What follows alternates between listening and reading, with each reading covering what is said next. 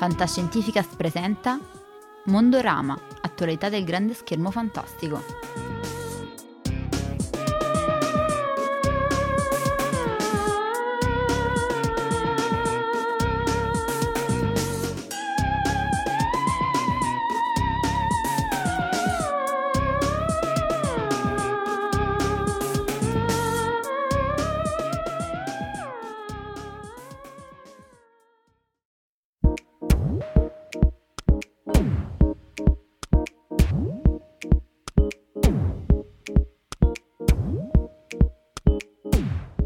Nuova puntata di Mondorama, la rubrica di Fantascientificas dedicata al cinema nelle sale. E abbiamo qui con noi Emanuele Manco. Ciao Emanuele. Ciao, ciao Omar e ciao a tutti gli spettatori, gli ascoltatori di Fantascientificas. Emanuele, ritorniamo ancora in tema supereroi, con, uh, però questa volta passando dalla parte della distinta concorrenza. Esatto, la distinta concorrenza che finalmente presenta, finalmente, insomma, presenta nelle sale eh, Shazam, il, eh, diciamo, il clone di Superman eh, che poi, poi, ha una lunga storia che poi racconteremo, che finalmente arriva nelle sale, questo film eh, in cui vediamo un ragazzino, Billy Batson, che in seguito a un patto con un mago diventerà eh, un superuomo pronunciando appunto la parola Shazam. Caratteristica del personaggio è che il bambino rimane dentro questo corpo da, da, da, uomo, da superuomo con superpoteri, quindi bambino, insomma poi quindicenne, bambino era nella, nei fumetti originali, quindicenne non, non, si può proprio dire bambino. Insomma, questo adolescente con problemi, orfano, che cerca da un lato la sua vera famiglia e dall'altro si ritrova una, in una famiglia adottiva a eh, gestire questa situazione di superpoteri e facendo tutte le cazzate ovviamente che fa un ragazzino di 15 anni con un corpo che gli, gli, permette di bere alcol a dismisura, bere Dr. Pepper finché può, per dire, per dire un paio delle cose, delle gag che, che combina, ma d'altra parte è incalzato da un super cattivo che cerca di rubargli il potere e questa è più o meno la storia del film che insomma si articola per un paio d'ore di gag, divertimento, più o meno disincantato, più o meno semiserio. Il, il film è, è, ambientato ai nostri giorni, corretto? Sì, è assolutamente un film contemporaneo, un film eh, del 2019, potrei dire 2018, non so, non, l'anno non c'è, ma non, eh, è una, un'ambientazione assolutamente contemporanea, eh, la, sì, qualche flashback sui, sulla, sull'infanzia del personaggio, ma essenzialmente insomma, è un film del, de, di questo millennio, mm. con, ambientato, immerso nell'universo supereroistico DC Comics, ma senza quei collegamenti stretti che hanno avuto in passato gli altri film, semmai con la eh, percezione che esistono i supereroi da qualche parte, è esistito Batman, è esistito Superman, non si sa bene dove sono, non importa, questo personaggio ha la sua storia, c'è il suo fratellino adottivo che gli consiglia, le, che funziona un po' da mentore, che è appassionato di supereroi, gli dà, qualche consiglio a Billy per diventare un uh, appunto per usare al meglio i suoi superpoteri eh, però appunto questo collegamento non c'è più non forse non so se era previsto già in Shazam mm-hmm. anche perché la produzione dice che insomma non ha risentito molto del nuovo corso dei film DC eh, per cui l'universo interconnesso si è un attimo sfilacciato tuttavia è vero che eh, non, ci sono, scena, non ci sono quelle scene finali quei, le apparizioni apparizioni guest molto evidenti di altri personaggi. Forse c'è un momento in cui appare Superman, però senza neanche la testa, perché non si sa neanche quale attore interpreterà se qual Superman tornerà al cinema. Quindi così, molto labile, quasi un film degli anni 90, sai, quando si facevano sì. i film degli anni 80-90 con il personaggio che era al centro del suo universo essenzialmente, no? Eh, Batman, Superman, mm. non c'erano altri supereroi di mezzo. Qui essenzialmente è così. Per cui diciamo, storia eh, si, si, si, può dire informaticamente parlando stand alone praticamente. Sì, esatto, assolutamente stand alone con uh, un sottile sottile filo, questo, mm. questo sì, cioè a differenza dei film di Batman Superman degli anni 70 e 80 in cui alla fine non c'era, la, non, non c'era alcun riferimento all'esistenza da qualche parte in quel mondo di un altro super, super notizio, di altri con superpoteri, qui l'esistenza c'è per dire mh, il, il, appunto il fratellino che consiglia a Billy di come usare i poteri non si rifà ai fumetti, non si rifà agli albi a fumetti, ma ai veri supereroi. È un fan dei veri supereroi, non è un fan dei fumetti, giusto per mm. reintendere. Quindi questa è l'unica, diciamo, eh, l'unico collegamento. Per il resto, poi, appunto, è un film assolutamente autonomo, godibile a sé stante e assolutamente senza un prima, senza un dopo, ecco, da questo punto di vista.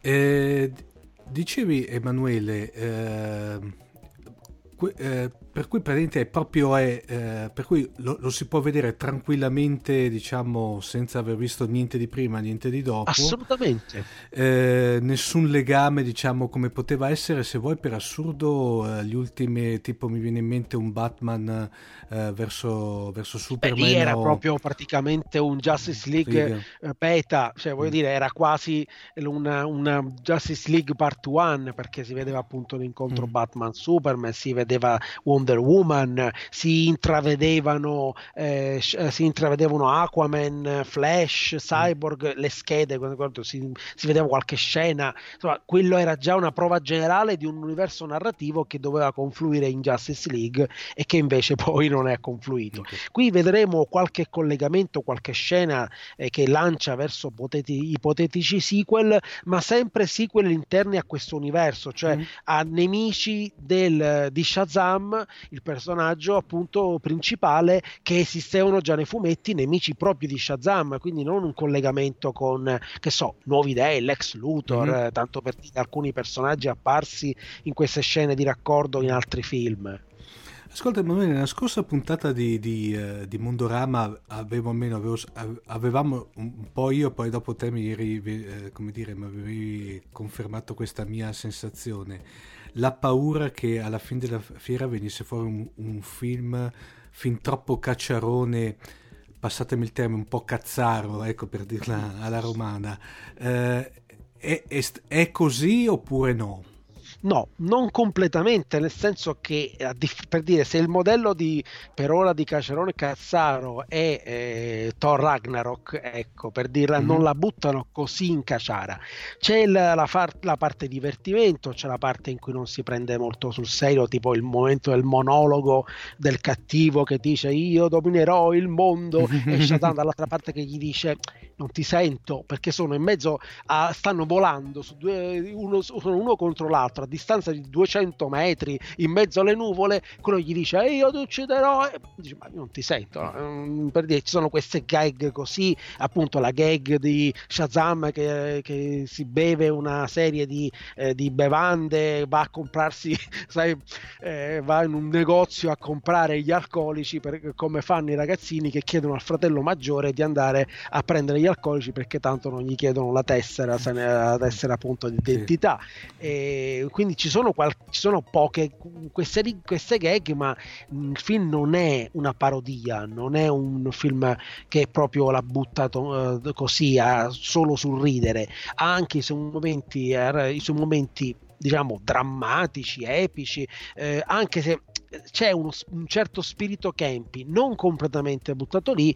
Poi, appunto, nel momento in cui arriva la, su, la Shazam Family, ereditata dai fumetti, di cui parleremo magari tra poco, e ci sono mo- c'è un momento che sembrano i Power Rangers, vi giuro, quello sì, eh, perché il momento in cui tutta la famiglia assume superpoteri e tutti i fratellini adottivi assumono superpoteri e eh, con variazioni sul tema di Shazam del costume, uno è lilla, l'altro è rosso, l'altro è rosa, l'altro è blu. Eh, ecco, quello è un momento Power Rangers mm. che, boh, che io non, non, è la mia generazione, che, che, è veramente i veri millennials che l'hanno mm. conosciuto i Power Rangers negli anni 90 nella loro infanzia, magari gli verrà pure un po' di commozione. Ecco, okay. non è così campi, però ci mm-hmm. prova, ma non ci riesce. Certo, un po' di plasticaccia, un po' di cose così ci sono. Vedo, non è un film che si prende tantissimo sul serio, ma neanche proprio si butta, si butta, si butta troppo giù.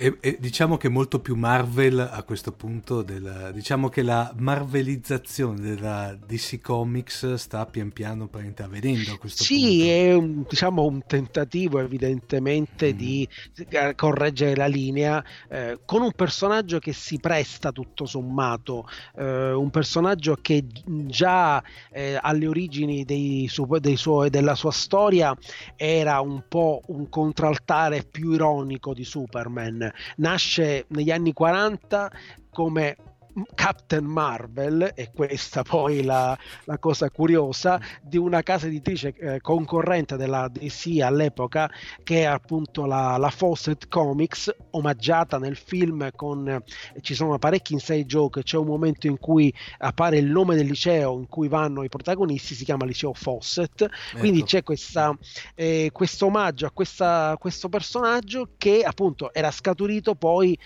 in, eh, in presa in giro più o meno dei supereroi, aveva questo potere magico con la parolina magica e poi i poteri magici venivano dati alla famiglia e quindi c'era un florilegio di personaggi con i poteri di Shazam eh, che popolavano questo variopinto universo di supercriminali anche parecchio improbabili.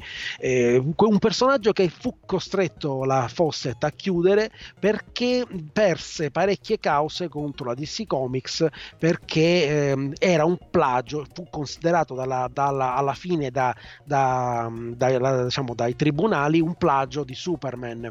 Quindi la Fawcett venne chiusa, la proprietà intellettuale rimase a loro, ma per, per, altri motivi poi ritornò alla DC che acquisendo la Fawcett si ritrovò il personaggio tra i suoi negli, questo circa verso gli anni 70 nel frattempo la Marvel aveva già registrato il, il nome Captain Marvel per il personaggio originale Marvel e poi per tutte le sue mm-hmm. diciamo, incarnazioni e a quel punto fu, fu chiamato Shazam come, della, eh, parola, come la parola magica iniziale che appunto appunto il personaggio che, che Billy Batson diceva per trasformarsi nel superuomo.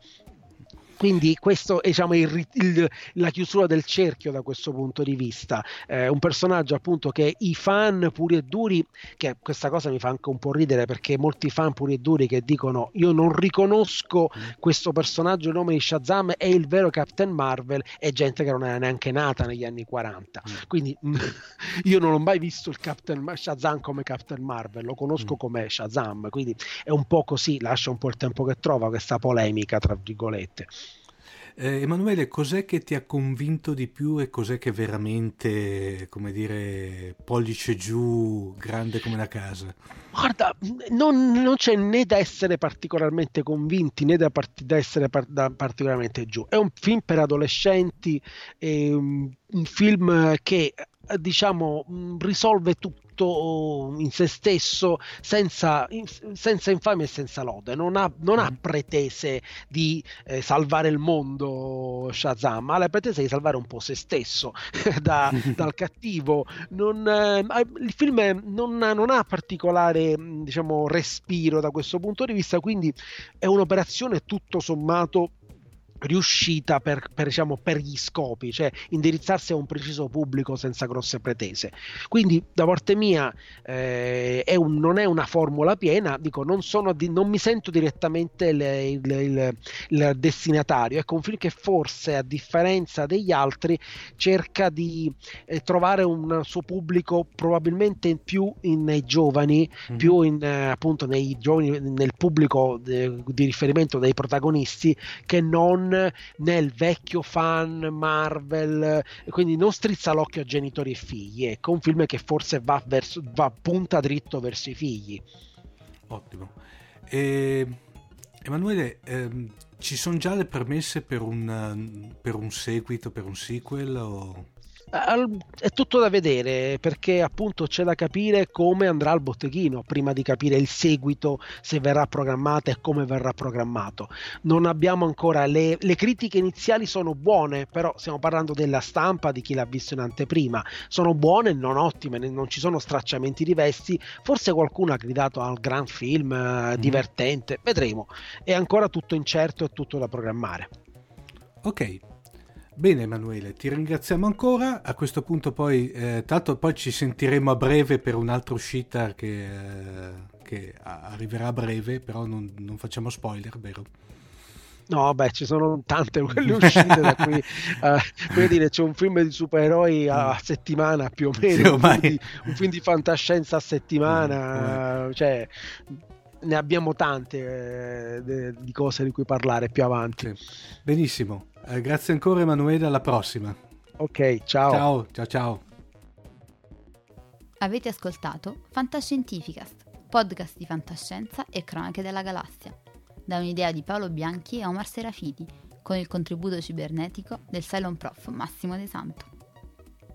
Potete seguirci ed interagire con noi sul nostro sito fantascientificast.it, su Facebook alla pagina Fantascientificast, su Twitter sul profilo at fantascicast, sul nostro canale Telegram t.me slash fantascientificast, sulla nostra community Telegram t.me slash fsccommunity.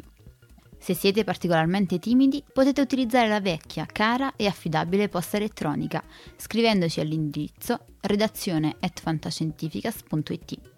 Tutte le puntate sono disponibili sul nostro sito, su Apple iTunes, su Spotify e su Podbean all'indirizzo podcast.fantascientificas.it. Se volete, potete lasciarci una valutazione a 5 stelle su Apple iTunes ed offrirci una birra romulana o un gotto esplosivo pangalattico, sostenendoci tramite una donazione PayPal utilizzando l'apposito pulsante sul nostro sito. Fantascientificast è una produzione amatoriale, non si intende infrangere alcun copyright, i cui diritti appartengono ai rispettivi detentori. L'autorizzazione SIAE 5612I5359. Nessun byte e nessun tribolo sono stati maltrattati durante la produzione di questo podcast. Alexa 4 e l'equipaggio di Fantascientificast vi augurano lunga vita e prosperità e vi danno appuntamento alla prossima puntata lungo la rotta di Kessel.